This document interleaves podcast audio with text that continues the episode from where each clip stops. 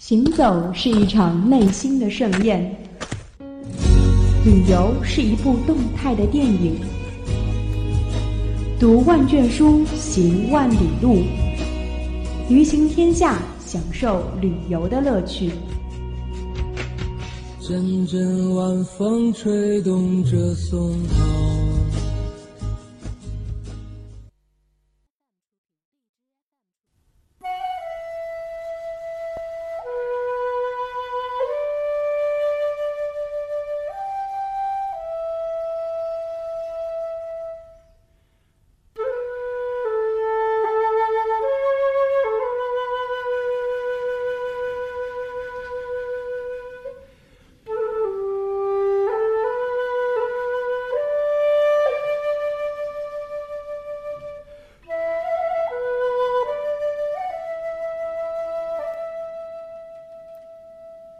怒发冲冠，凭栏处潇潇雨歇。抬望眼，仰天长啸，壮怀激烈。在这个流血流泪的地方，有着古人对抗外敌而想出来的智慧结晶，当然也有就像草莽的壮士思念家乡家人时露出的一丝柔情一般蜿蜒而过的滔滔黄河。黄河之水孕育出了这片塞上江南，就让贺兰山脉的石刻壁画带你走进古老的石器时代，战争防御的基地带你走进百年前的历史，镇北堡西部影城带你领略中国的影视进程，坐上古老的羊皮筏子，漂流黄河。穿越高山长长峡，飘荡在大漠绿洲之间，沿途非常独特的是塞外风景。你不要认为自己的打开方式不对啊，主播不正常，开始读起散文来了。只是每每提到这个大西部，除了耳边的驼铃声与眼前的黄沙之外呢，脑子里面都是从古到今非常壮丽而雄浑的边塞诗。那今天的驴行天下，我们就要在半个小时之内走完宁夏，从东京的一百二十度穿越到东京的一百零六度，领略一下除了南方的阴柔婉约之外，大中国的其他性格。这里是 FM 九十五点二浙江师范大学校园之声，驴行天下，行者无疆。我是今天的主播雨晨。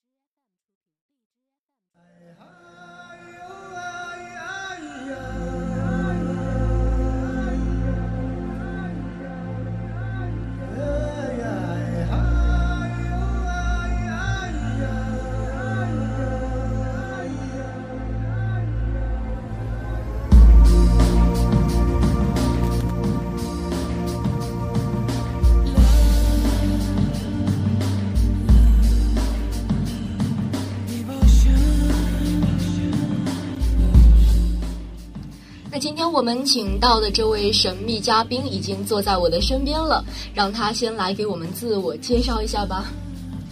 呃，嗨，大家好，呃，我是张雪莹，来自文传学院。雪莹你好，今天给我们带来的这个旅行是走哪个地方呢？宁夏，中国的西北部。宁夏，天哪，这个非常神秘的名字，我之前是只在高中的地理课本上面看到过，因为之前在上高中地理课的时候。呃，我当时对这个宁夏这个地方其实是充满了好奇的，因为我很难想象宁夏这个地方，其实在这么干旱的大西部，它居然有一个塞上江南的美誉啊。那你们首先到了这个宁夏，可以谈一下你们刚开始到宁夏的时候，这个宁夏给你带来的最初印象吗？嗯，好。呃，因为我们是坐火车去的，早上到了这里嘛。嗯。呃，很巧啊，最近是在下雨。下雨。对，然后冲刷掉了那种特别干旱的感觉。嗯，其实也是知道那边的话水土流失比较严重。对的，对的。对，嗯嗯。那其他的关于一些，比如说自然景观或者是人文景观的一些初印象有哪些？嗯，因为是早晨嘛，下了火车 没有吃饭，嗯然后当地导游呢就带我们到了一个呃餐馆，那家餐馆是做面食的，面食。对对对，然后它不同于宁夏那种粗犷的情调，那家餐厅做的非常的有情调的，嗯。那种咖啡色色调，咖啡色。对对对，然后他家的面呢就是那种小细面，嗯。啊，然后上面配上两三块儿呃那个牛羊肉，嗯，然后还有小葱什么的，旁边再配一小碟儿小咸菜，哇，那顿早餐真的是呃吃的超开心。是不是特别的满足？对，然后我是一个吃面不喝汤的人，但是嗯那一大碗汤我基本上都喝掉了。全部都是能看到盘底了，是吗？对对对，非常好吃。嗯，那你对那边的生活有怎么样的认识呢？嗯，跟我们这边的生活有什么不一样呢？宁夏这个地方，呃，给我的感觉是生活节奏很慢。嗯它这里早上是商店营业的比较晚，然后晚上呢，商店闭门的也早。然嗯，后，呃，如果你想体验那种闲适的生活的话，我觉得你可以去宁夏。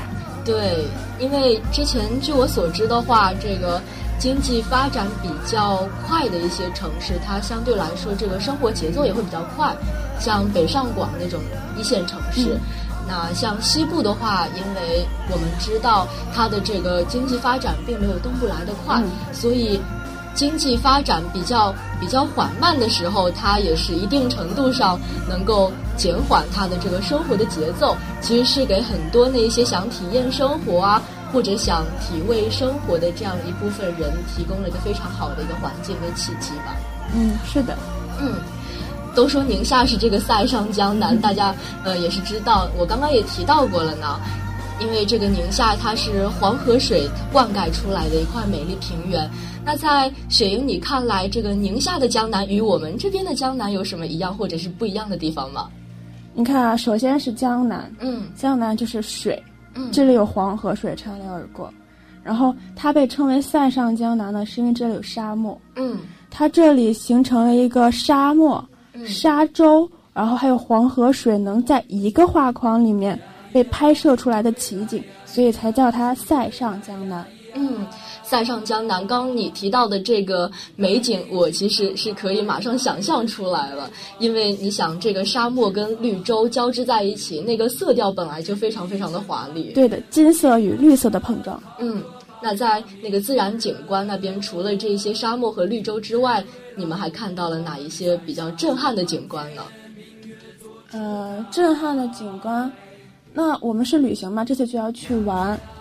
啊、我们这次首先去到的是一个叫做水沟洞的地方，因为你知道宁夏这个地方在明清两代其实是一个防卫的要塞嘛，然后它这个水沟洞就是作为一个防御要塞里面的一个体系。嗯它这边有水沟洞，然后什么呃明长呃长城啊之类的。嗯然后这个水沟洞呢，呃，它这里有什么藏兵洞一个地方，一个地下藏兵洞。它这个藏兵洞就是后来我们地道战的原型啊。哦，听起来很神奇啊！能跟我们再详细介绍一下吗？啊、这个洞里面呢，自然就是那种蜿蜒的那种小路，嗯然后呃，一人多高，嗯，然后刚刚能容纳就是一个多一点的人，呃，通过。嗯然后洞内的岔路呢，其实七拐八拐的，嗯。然后还暗藏各种机关。机关，我的天呐，感觉好像那些 一些电影啊、电视剧里面那些非常奇诡的画面又突然展现出来了。对啊，你可以想象到，呃，你的脑顶可能会有一个铁锤子，嗯如果你要踩到机关的话，可能你的小命就。然后还有各种的那种，嗯，竹筏，就是在脚下，如果你要踩进去，可能也是会受到伤害。然后它这里还有一个东西，就叫做生死门啊，生死门 是南派三叔笔下那个门吗？入生门则生，入死门你就哦，我的天呐，感觉这个好戏剧啊！是吧？有那种嗯电影的感觉。对对对对对，特别像我之前看那个《盗墓笔记》的时候，他们一群人就是启灵啊，然后呃吴邪他们一好呃一行人他们这样进去，然后通过通过重重的机关、重重的门那种感觉，对对对，感觉特别的有画面感。对，所以外敌来入侵的时候，他真的是很难进入进来。嗯。那说回来，这个防御体系也是建得非常的牢固。嗯，其实说回防御体系的话，刚刚雪莹也有提到这个长城。嗯，因为我个人的话对这个明代的历史是特别感兴趣的，所以这个长城的话，呃，雪莹能不能给我们再详细介绍一下？嗯，然后这个长城呢，其实在这儿就一一段儿，它可能就是连年征战嘛，可能后后来一些原因。它就断掉了，它只有那么一段，然后，呃，走长城这一段呢，其实是是我这次旅行中走的最长的一段，嗯，然后呃，我们去的这个时候其实是在下雨天嘛，雨过之后还是很凉快，我觉得还是很舒服的。然后导游跟我们说，如果要是在大太阳天走这一段路，那真的是不太好受。哦，大太阳天就顶着个烈日在那儿走走长城。啊，我们这段是下了雨的嘛，所以好还是还不错的。如果要是大太阳天，是真的不好受。嗯，其实我刚讲的就是个顶着烈日走长城，其实是非常难受的一件事儿。因为当时我在北京爬那个八达岭长城，我们当时也是头上顶着那个烈日。嗯，当时是八月份，你想想那个八月份，我的天呐，就感觉我们每个人在长城上都要被烤成人干了。那你们在这个银川的话，还经历了哪一些比较有意思的事儿呢？一些非常 interesting 的经历，可以跟咱们的听众朋友们分享一下。啊，银川呢，这个地方大家都知道有个东西叫枸杞，嗯，是吧？哦，枸杞，我们经常在呃，我家乡河北的嘛，嗯，然后在家乡是经常能喝到一些枸杞酒。然后，但是在这里呢，我就体验到了一把采摘的乐趣。然后它是那种生枸杞，生枸杞就是很亮那种红色啊，红色非常明亮的一小个一小个，然后很饱满，听起来好可爱啊。然后我还尝了尝，感觉是那种青涩，然后又有一点甜，有一点甜的味道。嗯。其实我是比较喜欢泡枸杞茶的，因为每次把那个枸杞泡到茶里面以后，它整个茶水都会变得很甜，然后吃进去的时候有股酸味儿，就那种酸酸甜甜的口感，特别让人舒服。当地人呢，把这个枸杞还做成了枸杞糕、枸杞片什么的。嗯。然后我觉得那枸杞糕真的好好吃，又酸又甜的。天哪！那你这回有没有带回特产来呢？有啊，我这次就带了那枸杞嘛，然后它有一种，呃。叫沙棘枸杞，然后我觉得那个味道是最好吃的了啊！说的我特别想吃，改天你要不给我带一点过来，然后我过来尝一下。可以啊，可以啊。嗯，那这些就是你们在银川的这部分活动是吗？嗯，对的。嗯，好。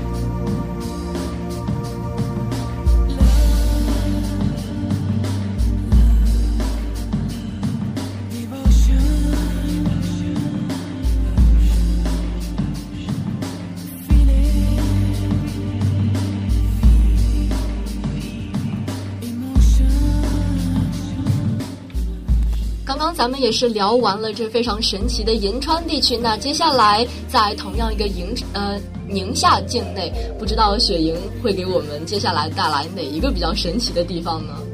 啊，这个城市是中卫。中卫，好像在这之前我并没有听说过中卫这个地方，能跟我们简单的介绍一下这个城市吗？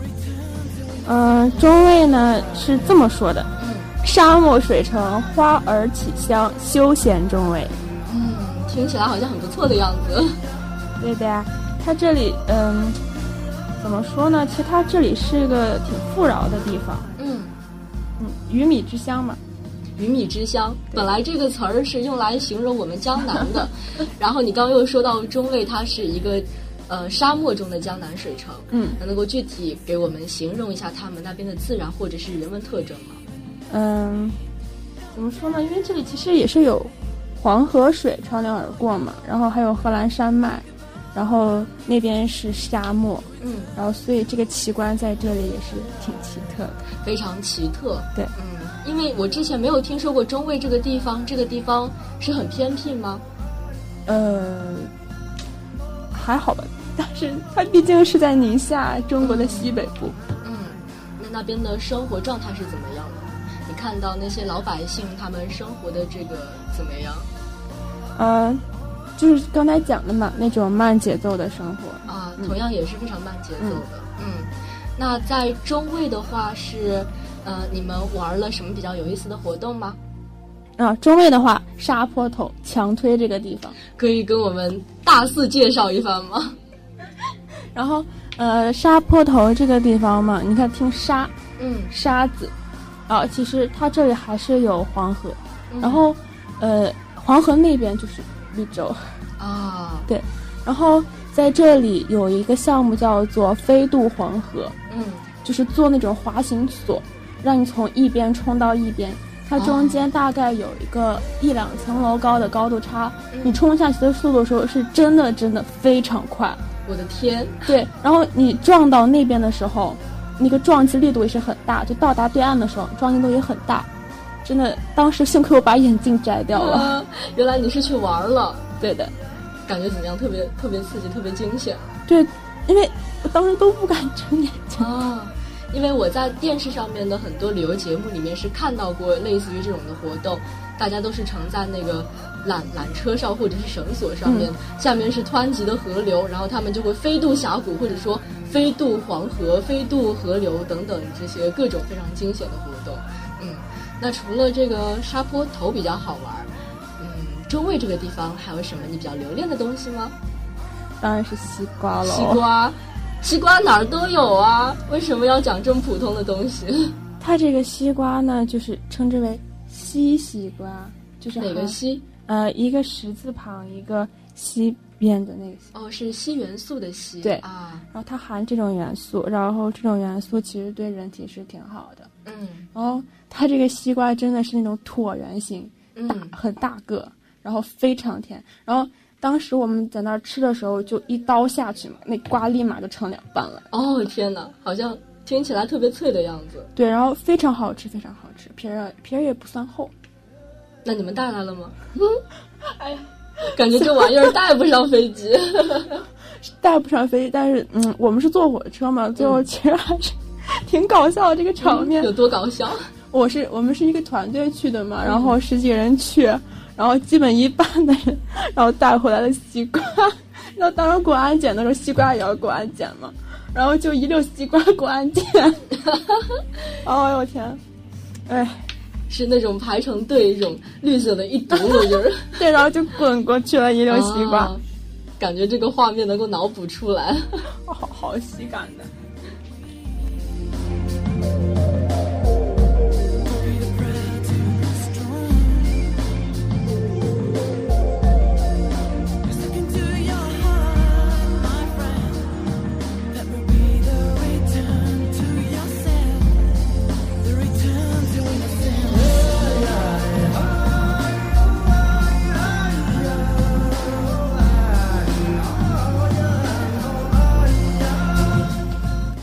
刚刚也是介绍了非常奇特的一个城市，叫做中卫。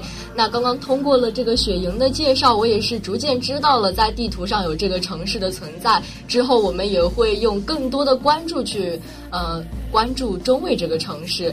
那雪莹，嗯，除了这个银川跟中卫两个大城市以外，你们在那边还玩了什么比较具体的景点呢嗯，下面再说一个城市啊，更奇特，？OK，石嘴山。石嘴山这个名字有什么意义吗？又不知道，但是觉得作为一个城市名字真的好奇怪。嗯，那在石嘴山那边有什么比较 interesting 的活动？嗯，这边呢主要就是玩，玩对，它这里有个地方叫做沙湖，嗯其实它性质跟沙坡头差不多，但它这里主要是玩。我在这里体验了就是滑沙，滑沙，对，然后还有沙地冲浪，就冲车，嗯。然后以及坐骆驼。啊，因为滑沙的话，我之前是没有玩过，因为之前滑的最多的可能就是顶多会有一些冲浪啊，或者说是在草坡上面乘一个小板车，然后在那儿滑草。但这个滑沙是怎么个玩法呢？呃，滑沙就是一个沙坡，一个很斜度很大的一个沙坡，嗯然后你人呢坐到一个小塑料车上的，然后后面就有师傅给你推一把嗯借力，然后你就顺着这个沙就滑下去了。啊，然后它这个比较刺激在哪？它中间会颠一下，中间会颠一下，为什么会颠一下？可能就是那个土那个铺的那个形状了，它啊会让你颠一下，然后你颠颠一下颠两下它就滑下去。嗯，那这个沙沙坡的这个坡度大吗？呃，坡度还是可以的，然后它高度也是可以的，是怎么个可以法呢？就是呃，你要就是你要是从山就是沙底下往上看的话呢，你要使劲头，就是还是很高的，很高，对，很刺激，冲下去。嗯，让我想起游乐场里面有一个活动叫大洲冲浪，对，跟那个感觉很像，只不过那个冲的是水，然后你这冲的是沙。对的，有没有冲完以后感觉啃了一嘴巴的沙子的感觉？进了一节课沙子呀。可以可以。刚刚嗯，雪莹又讲到了他们在乘骆驼。嗯，其实骆驼这种玩意儿，咱们在咱们这儿也是能够看见的，只不过是在动物园儿或者是在我们街上面，偶尔会来一两个人，然后牵一坨骆驼出来，因为是比较少见的东西。其实我对骆驼的印象就停留在之前上课文的时候，不知道是哪一篇课文里面说骆驼是畸形的动物。哦，想起来了，张晓峰，他说骆驼是畸形的动物。你们到那边以后，这个骆驼怎样？感觉好像生活在那边的骆驼跟在我们这边的骆驼肯定有不一样的地方。他这个骆驼，我当时看到的时候呢，他们是被拴成了一排，嗯，然后你知道各个表情都很呆。然后我觉得骆驼其实是一个很神奇的物种，啊，我觉得它是与那个高冷和呆萌于一身。啊、高冷与呆萌，感觉这好像说的不是骆驼，是草泥马呀。当时我看到骆驼的时候嘛，他们真的都是一个表情，就是我看他们的眼神，我都不知道他们在看哪，感觉好迷茫，好呆萌。然后因为我们要骑骆驼嘛，嗯然后我就坐上去，我因为看它那个毛，我就想摸，我就摸它。啊然后人家你说，要平常你摸摸一只小狗狗什么，它可能会回头看看你吧。然后骆驼不是，它很高冷，它就一直给我一个就是后脖颈，细细的后脖颈。啊，可能在沙漠中见惯了很多世事沧桑，逐渐就对你不理不睬了。是的，是的。嗯。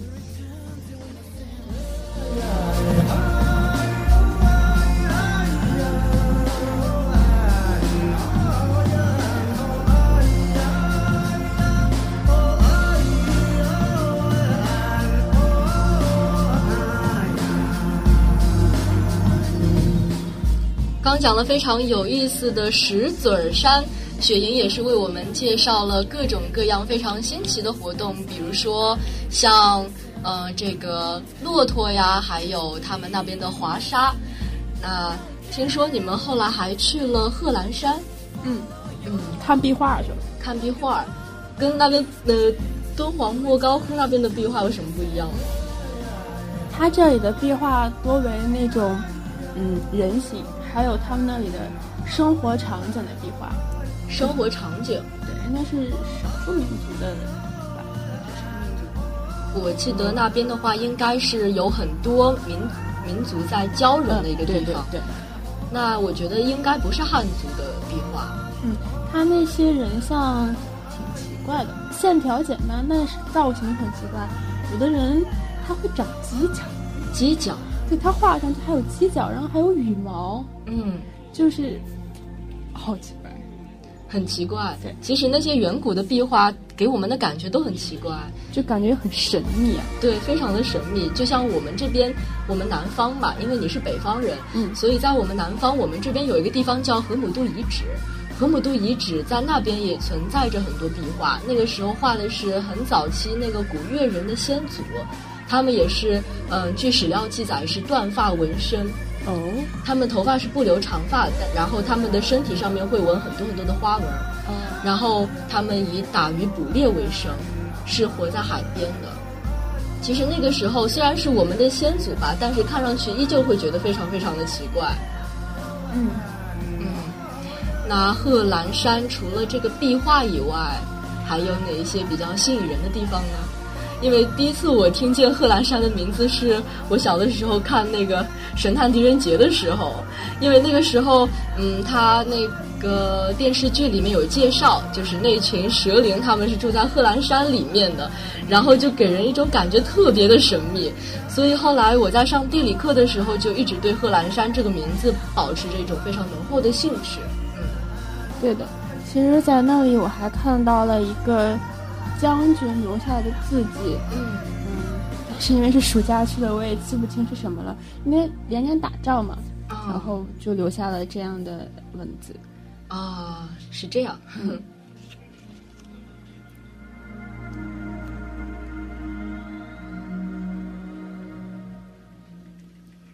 那最后的话，嗯，雪莹有什么忠告或者是建议要给接下来去宁夏的小伙伴呢？嗯，首先这个地方我去的时候是下雨，我还挺幸运的。啊，就是怎么说呢？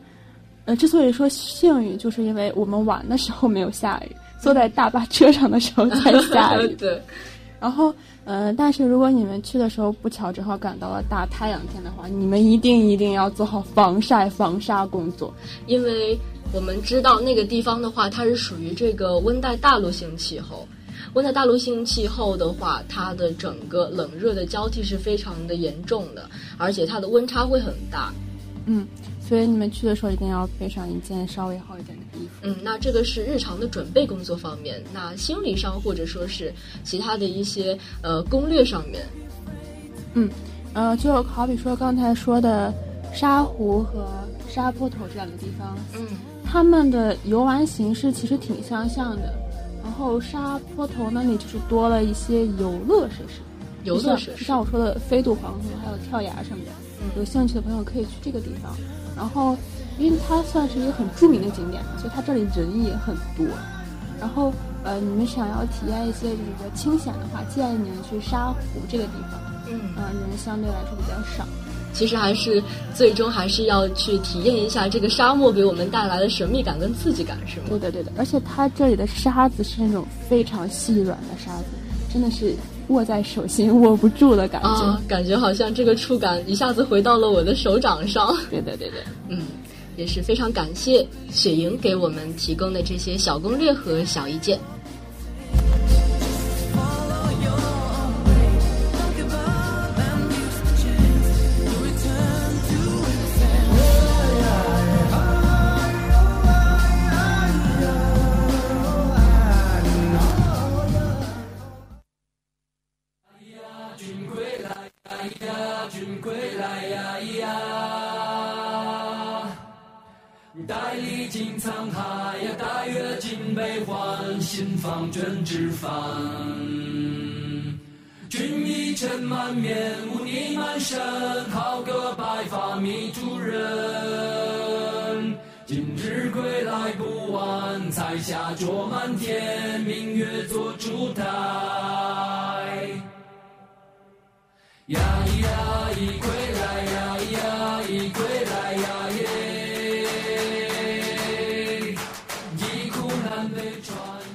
那最后，我们也是伴随着这首朴树的《在木星》，我们就要结束本期的旅行天下了。也是非常感谢雪莹同学给我们介绍的这一段非常难忘的宁夏之旅。那最后，我们还是要请雪莹给大家做一个告别吧。嗯，要怎么？突然一下子变正经了。一直很欢乐的气氛。嗯嗯嗯，就是其实宁夏很好的，想去的要赶紧去啊。嗯，对，来一场说走就走的旅行是吗？对的，对的。嗯，也是鼓励同学们多多走出去。我是今天的主播雨辰，本期的旅行天下到这里就和大家 say goodbye 了，我们下期再见，拜拜。从此永留身边。